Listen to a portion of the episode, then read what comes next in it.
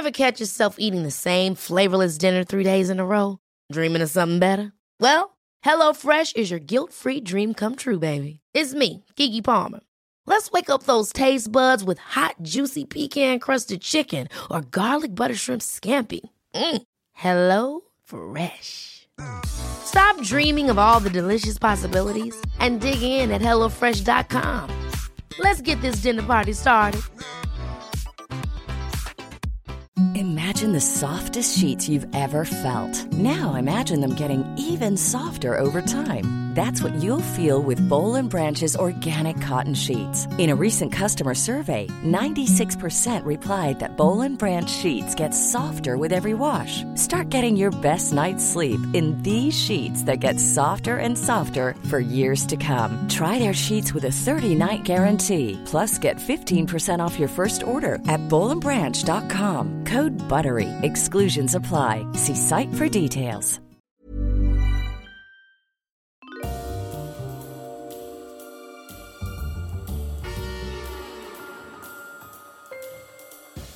Hello, everyone, and welcome to Histories of the Unexpected, the show in which we demonstrate how everything, simply everything you could possibly think of, has its own history, like pride, hang gliders, and trainers. Ooh, they sound very interesting, Sam. And we will be following the links in our minds as we come across them, explaining very carefully indeed how those histories link together in unexpected ways. Who knew, for example, that the history of fire is in fact all about communication in Tudor England, or that the history of slime, yes, it does have a history, is in fact all about the Industrial Revolution.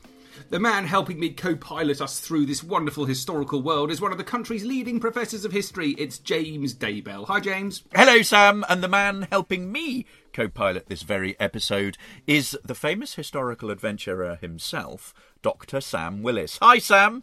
Hello, everyone. Uh, this is another episode of our special homeschooling series, which we began in lockdown, but we very much enjoyed it, and I know you guys all did because of, we can tell by the amount of times these things get downloaded. So we decided to bring back a few homeschooling episodes, whether it's for kids or whether it's for adults who want to learn a bit more about the past in bite-sized chunks. In each subject, we take a subject that I bet you don't think has a history, and what we do is we prove that it does. And today, I'm very excited about this we are doing the history of revenge, which is all about the Wars of the Roses and the Battle of St Albans. But before we reveal that connection, Sam, we need to think about brainstorming. So for me, when I think about the history of revenge, that is not all about the Wars of the Roses, it has a very present day, very modern feeling. I'm recording this in about mid January 2022 when the British Prime Minister Boris Johnson is battling for his political life, and part of his problems seem to be the series of political bombshells being dropped in his direction by his erstwhile number 10 colleague, Dominic Cummings, whose incendiary blogs and tweets about parties at number 10 Downing Street at the height of lockdown restrictions in 2020 can't but be interpreted as revenge for Cummings' own unceremonious parting of the ways with Boris, having fallen foul of cabals and cliques among the corridors of power. The man is a pit bull armed with inside intelligence and a terrifying mastery of social media, a dogged determination for revenge that I think is utterly, utterly terrifying. And when I think about revenge, of course, many other things spring to mind when we're talking about this as a concept. And in particular, I think about vendetta and feuding that we've seen throughout history, and that is perhaps most acutely connected to Italy and the Sicilian mafia, Sam. So it's all about feuding, but we can think back in, into the past, we can think back into the Anglo Saxon times, we can think about blood feud when somebody in your family uh, came a cropper, there was uh, a, an attempt to get your own back, to have revenge, and to seek um, to seek uh, retribution. So an eye for an eye, a tooth for a tooth, limb for a limb. So hmm. blood feud and vendetta. It's all about revenge. Where would you go with revenge, Sam? Uh, Well, I don't know. Actually, you mentioning Dominic Cummings very interesting because that made me realise you could do the whole. Uh, there's a whole history of political revenge, isn't there? And I reckon that the Tudor court would be a great place to start there. Um, I initially thought about the Venetians. So the Venetians had a great maritime empire um, from the Middle Ages up to the sort of around about the 17th century. And there's a really interesting revenge story here because in 1204, what the Venetians do is they sidetrack an entire crusade. So the crusade's supposed to go to the Holy Land to fight, and the Venetians manage to convince the um, crusading army to go and attack Constantinople, one of the biggest cities in Christendom. And there is some suggestion that this was actually led by revenge because the Doge of Venice, that's the guy in charge, a guy called Enrico Dandolo, he was actually blind, and some claim that he was blinded by the Byzantine Empire. Uh, and that was in the kind of late 12th, 12th century, the 1100s, 1170s where the Byzantines confiscated all of the properties of the Venetians living in the empire, and some claim that Dandolo was blinded then. He waited until 1204 when he was in power, um, uncontestable power in Venice, to then uh, bring an enormous army onto Constantinople, onto the Byzantine Empire, and to wreak his revenge and to capture that city. Um, in reality, however, it's not entirely clear. Some claim that he was also blinded by a severe uh, accident, a big blow to the back of the head. But the point is here that revenge is a very it's a, it's a great story. It's one that has survived the years in relation to that, and I'm always in favour of keeping those stories going, even if there isn't necessarily the proof to back them up. I think that's the it's the the magic of history that keeps history alive. There's also a wonderful story about Caesar, Julius Caesar. Uh, he was kidnapped by pirates when he was a young man. He's 25, and um, he kept on being. Uh, very, very confident in his captivity. They said they were going to ransom him for 20, uh, 20 talents of silver. He said he wanted 50. Uh, and then he said, You can carry on doing this, guys, but what will happen is you're going to release me. I'm going to come back. I will find you and I will crucify you all. And uh, he then did exactly that.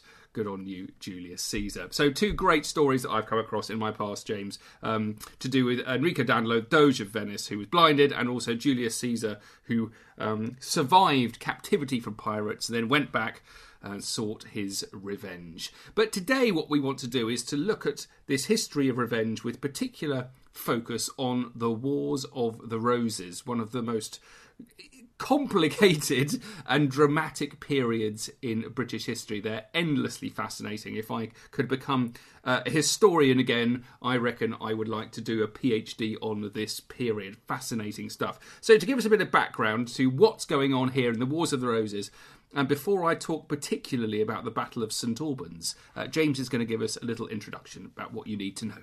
Indeed, I am, Sam, and I am going to try and keep this as simple as possible because it luck. is a very good luck uh, because it is a bizarrely complicated period of 15th century British history where we see all sorts of internecine warfare between rival um, royal dynasties. So the Wars of the Roses, to start with, uh, start in 1455 and go on to 1487 after Henry VII has taken power after the Battle of Bosworth in 1485. And essentially, the most important thing that you need to know about them is that it is a dynastic power struggle that takes place in the 15th century in England. So that's the first thing you need to understand about it. The next thing that you need to understand about it is that it is a war, a series of battles fought between two rival factions of the Plantagenet branch of the royal family. So they fight each other for the crown, and the crown swaps hands several times over this period. It's a period when we see a series of civil wars fought between these two rival families. On the one side, you've got the House of York, and on the other side, you've got the House of Lancaster. And as will become very clear, we see many of the major personalities of the 15th century detailed in this War of the Roses period. Now, on the one side, you've got King Henry VI. Now, I'll talk more about him uh, in a little bit. He holds the crown in two different occasions. He uh, ascends to the throne as a as a young child. He has several episodes of what are what are called uh, catatonia. So basically, he he loses his mind, uh, which of course, as a monarch, presents really you know serious complications. So you've got um, King Henry VI and his queen Margaret of Anjou. And these are the two people who lead the Lancastrian side. Opposing them, on the other side of this factional divide, are the Yorkists. Now, the Yorkists are led at first by Richard III of York, and then, when he dies, by his sons.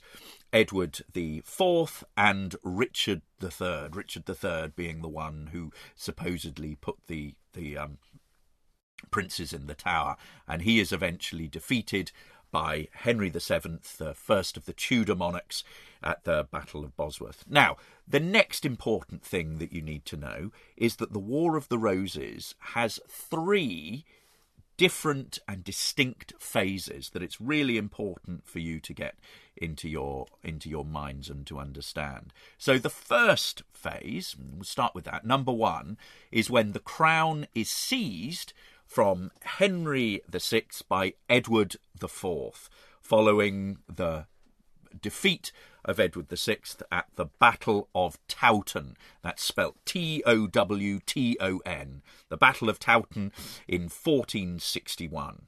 And so what we see is the crown going from the Lancastrians and the rightful king, Henry VI, to the, um, the Yorkist side. Now that's phase one. Phase two was fought between 1469 and 1471. And the key thing here is when the 16th Earl of Warwick, a man called Richard Neville, so Richard Neville, the 16th Earl of Warwick, switches allegiances. Um, and this phase of the war saw the end of Lancastrian power. And Warwick is killed at the Battle of Barnet. Uh, and Prince Edward was killed at the Battle of Tewkesbury, and this also this this period also sees the death of King Henry VI, who is captured and dies in captivity. Now, so that's the second phase. The final phase sees a challenge to Richard III from Henry Tudor. So this is when um, this is when Richard III has taken the throne, set himself up as king. Um, he is then um, there is a, an invasion from uh, Henry Tudor, uh, who himself is is not necessarily a legitimate monarch, but for a range of factors, not only uh, militarily, but also people removing themselves from the battlefield, he wins a decisive battle at the Battle of Bosworth in 1485 and is uh, is uh, ascends to the throne, having defeated Richard III. Now, this is not the end of the Wars of the Roses, you might think, because they're still going on. They're still going on because there is in 1487 a uh, battle at Stoke Field.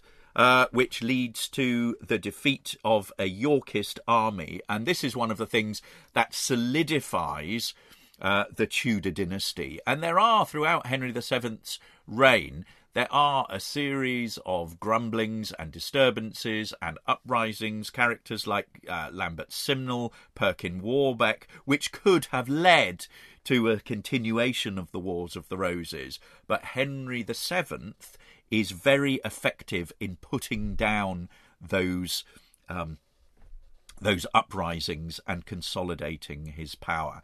Now, we could go on and talk about the causes of the Wars of the Roses, which are incredibly varied. Um, I mean, I'm not going to go into great detail here, but I just want to talk about some of the key things. Now, one of the things is that Henry VI, as I said earlier on, becomes king as an infant. And the problem is that he's in his minority, which means that the government is controlled by other people, particularly by his uncles, until he reaches the age of adulthood.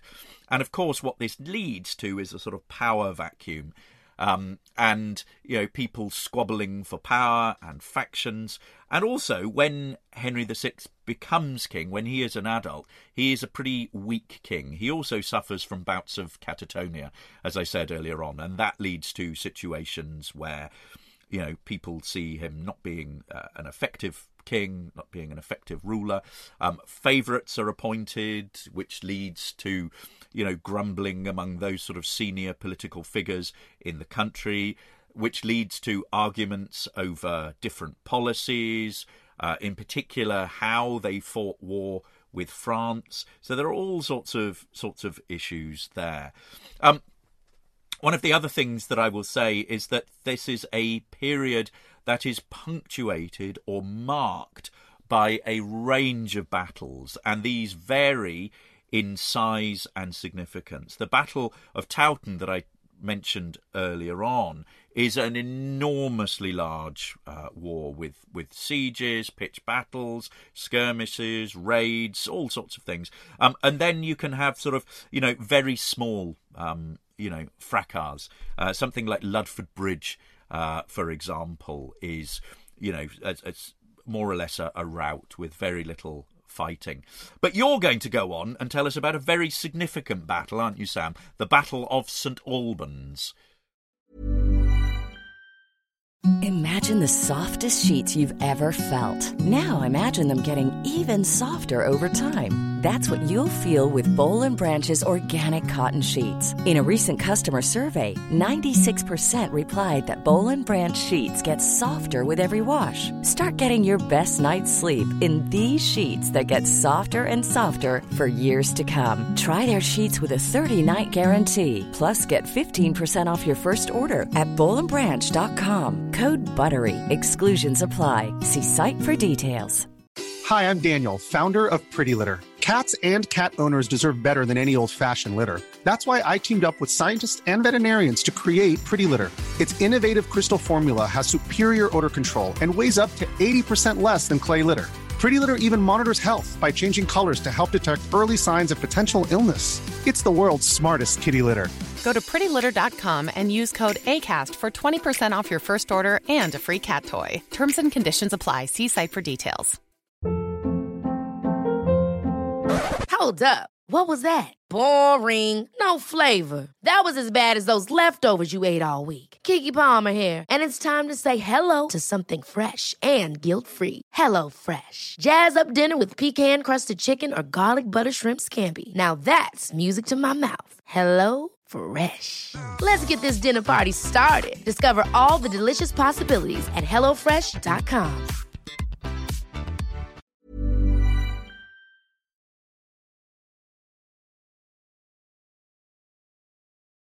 Yes, and it really does highlight this issue of revenge. It also highlights the issue of how um, just because a battle was quite small doesn't mean it wasn't uh, particularly significant. And the Battle of St Albans is a really, it's a great example of one of those. So this is in 1450. It's a very interesting period. You need to know that there's been all sorts of rebellions in England, um, a great deal of military defeat abroad, lots of uh, English areas are actually captured by the French. So th- everything seems to be crumbling. Henry VI himself is uh, very ill again, and he usually relies on other people to help him run the country. The Duke of Suffolk, in particular, and then the Duke of Somerset. So, first up, the Duke of Suffolk. This is important because he falls foul of all sorts of um, political intrigues and he is murdered. And that means that Henry is left on his own at a time where you really needed a strong ruler to cope with these rebellions at home and abroad.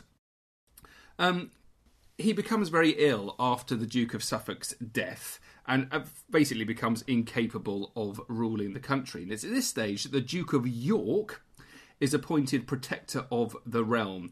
And um, he was having some measure of success. He was consolidating his own power. But then the king recovers. And this happens quite a lot during the Wars of the Roses. Henry, Henry certainly at this stage, Henry being ill, then Henry recovering. So as soon as Henry recovers, the Duke of York is um, doesn't enjoy the same amount of power. While the Duke of York had been in power, the Duke of Somerset, who is one of Henry's main allies, has been put in the tower. Now, what happens next? You really know that the Duke of York and the Duke of Somerset absolutely hate each other. Duke of Somerset, um, he's the political um, replacement for the Duke of Suffolk who has been murdered. So, strong ally of Henry VI, but is loathed by Richard, who blames the Duke of Somerset for losing a lot of his uh, land in France. Um, the Duke of York believes that he, by inheritance, he's got a very good claim to the throne as well, you see. Uh, he, by inheritance, he should be the one who is um, advising and guiding the king. So we've got this situation where the Duke of York has been frustrated, Henry VI is back in power, Somerset is out of the Tower of London, and um, the Duke of York is pretty cross and is kind of ticking, waiting for an opportunity. Um, what happens then is that um, Henry resumes his court. That's in Westminster when he's he is strong enough to do so, and he and his nobles decide to head to Leicester, where there's going to be a big council held. Uh, the Duke of York is very, very worried about this because he believes that it is at this court that the Duke of Somerset, Henry's ally, will bring charges against him and that it could lead to his downfall and possibly death. So, what happens is the Duke of York tries to intercept Henry VI and his Lancastrian um, guards on the way to Leicester from London and they catch them at St Albans. What happens is actually a very minor skirmish, but with very significant consequences. Uh, the Lancastrians are caught by surprise. They defend themselves in St Albans, right in the heart by the abbey, and um, they believe they're safe. The Yorkists, however, manage to break through the barricades. Uh, they smash down some houses, they cut in through some gardens, and they capture. Um, they catch the Lancastrians by surprise.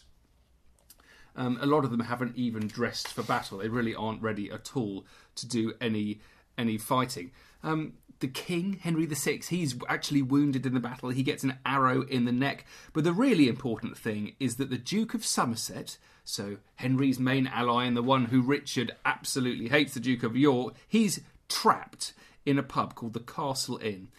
And he uh, realizes that the end has come and he comes out fighting. He's cut down and he is killed. The Earl of Northumberland and Lord Clifford were also killed. About deaths of around about 60 men in total. But what really is important is this this is the first proper fight, the proper battle between the houses of York and Lancaster. And it seems as though these very specific people, so you've got the um, Duke of Somerset, Lord Clifford, and the Earl of Northumberland, that they have been targeted and they have been killed. Only these members of the nobility have been killed, and it looks like they've been killed by design rather by accident in the general chaos of battle that they've been targeted by the Yorkists. Uh, the Yorkists want to remove them from power, but rather than just doing that politically, what they've done is that they've killed them. Now, this, as I mentioned before, was basically motivated by revenge. So uh, the Duke of York, furious with Somerset and his allies for uh, seeming slights for losing all of that land in France.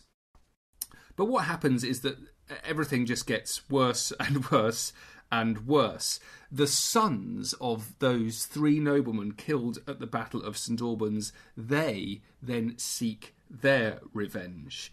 And you have the growth of factions, the kind of the hardening of lines. So Somerset's death in particular, what it does is it makes things worse. Much worse indeed.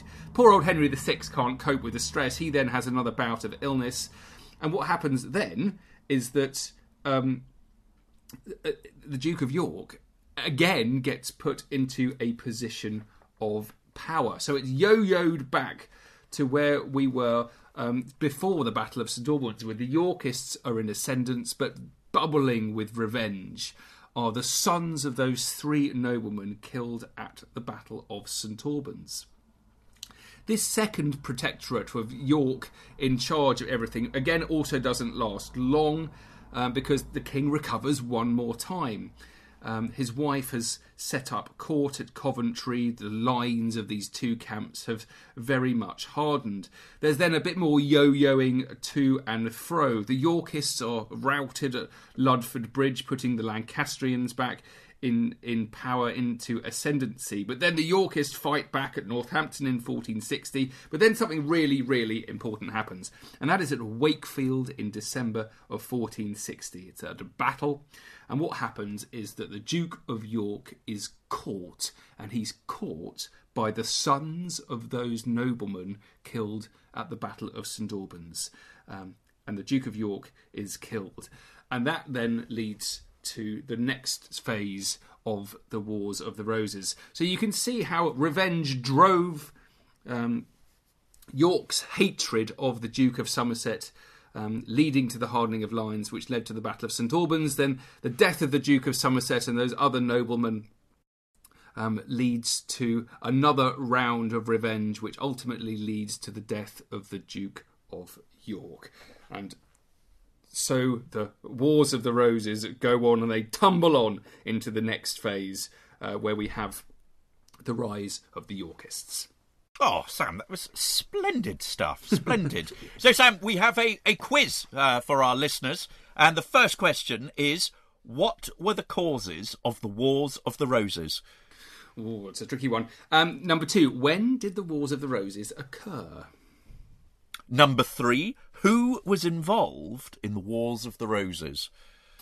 Uh, the next one, when was the Battle of St Albans? Ooh, I hope you were listening carefully to that. Uh, and lastly, um, what was the significance of the Battle of St Albans? Go back and listen to what Sam was telling you all about. Now, we also have a task. Uh, in fact, we don't just have one task; we have three tasks for you. Oh, I could think even think of even more. These are very simple tasks, but one of the things when you're studying history and something that is so complicated as the Wars of the Roses, the most important thing is to get all the details laid out so that you have them very firmly in your mind. So this is this is designed to get you getting all your facts and biographies and everything straight. So three tasks. They're small tasks. You can find them probably on the internet. They'll be able to help you. The first is to find a timeline of the Wars of the Roses. Now, remember, we said the Wars of the Roses can very simply be put into three distinct phases, but there is a timeline of all sorts of events and people coming to power and battles. So, formulate yourself a timeline of the Wars of the Roses. The second thing, because we've got so many different people here, um, I want you, or we want you, to outline a family tree for the Plantagenets so that hmm. you get in your minds who are the Lancastrian faction and who are the Yorkists. And thirdly, and related to that, what we would like you to do is to produce mini biographies of each of the main protagonists. So all the sort of names that we've been mentioning, um, Henry the Sixth, the, um, the Duke of Buckingham, um, the Duke of York, you know, all of those people. Write a few sentences about them so that in your own mind you're able to you know, think about who they are. You could also, if you wanted something fourthly, you could also think about um, getting some more detail about the causes of the Wars of the Roses. And you could do that in, you could do that very quickly in terms of the quiz, but also you could do it in uh, much more detail. So there we are, Sam. That's quite a lot of work for people to do. yeah, lots to get involved in, and um, you can hopefully find the own the things that you're interested in in the Wars of the Roses. There are so many different ways of thinking about it and writing about it. So best of luck, and do let us know how you got on. That's all for now. We'll be coming back with some more episodes, uh, our main episodes, and also some more homeschooling stuff soon. Thanks all very much for listening, guys. Cheerio. Thanks a lot, guys. Bye.